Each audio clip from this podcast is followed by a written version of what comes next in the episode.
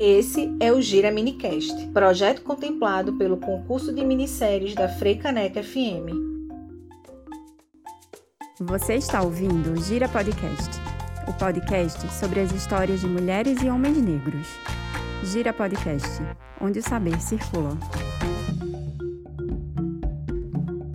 Mohamed Gardo Bakwakwa nasceu em meados da década de 1820 em Zougu, atual Djogu, no Benin, uma das mais importantes cidades entre o território Achante e o Califado de Sokoto.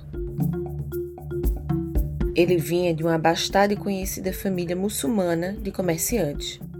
Já adolescente, se juntou a um grupo de carregadores, transportando grãos para o fronte de batalha em Daboia. Neste momento, foi capturado, mas felizmente resgatado por seu irmão. Mais adiante, não teve a mesma sorte e acabou sendo escravizado e levado por um navio do Golfo do Benin para Pernambuco. No trajeto pelo Atlântico, dentro do navio negreiro, Baquáqua fez um triste relato. Fomos arremessados, nus, porão adentro. Os homens apinhados de lado e as mulheres de outro. O porão era tão baixo que não podíamos ficar de pé. Éramos obrigados a nos agachar ou a sentar no chão. Noite e dia eram iguais para nós. O sono nos sendo negado devido ao confinamento de nossos corpos. Ficamos desesperados com o sofrimento e a fadiga. Ao chegar no Brasil, Baquáqua foi vendido para um padeiro que vivia em Olinda. O africano foi colocado para vender pão pelas ruas, pois sabia contar até 100 em português, podendo assim passar troco em dinheiro. A vida em Olinda foi dura e marcada por muita violência. Um dia ele chegou a tentar suicídio, se jogando no rio. Devido suas tentativas de fuga e casos de embriaguez, Baquáqua foi vendido e levado para o Rio de Janeiro. Seu novo proprietário era capitão do navio e coproprietário do navio chamado Lembrança. A partir daquele momento, passou a servir a bordo do navio, transportando mercadorias. Em uma viagem realizada em 1847, com destino a Nova York, ele deu passos rumo à liberdade. Inconformado com os castigos sofridos, influenciado por abolicionistas norte-americanos, Baquáqua foge do cativeiro. Pouco tempo depois, nosso personagem foi capturado e enviado à prisão. Seu caso foi submetido a um juiz que o considerou membro da tripulação do navio e, por isso, deveria ser enviado de volta ao Brasil.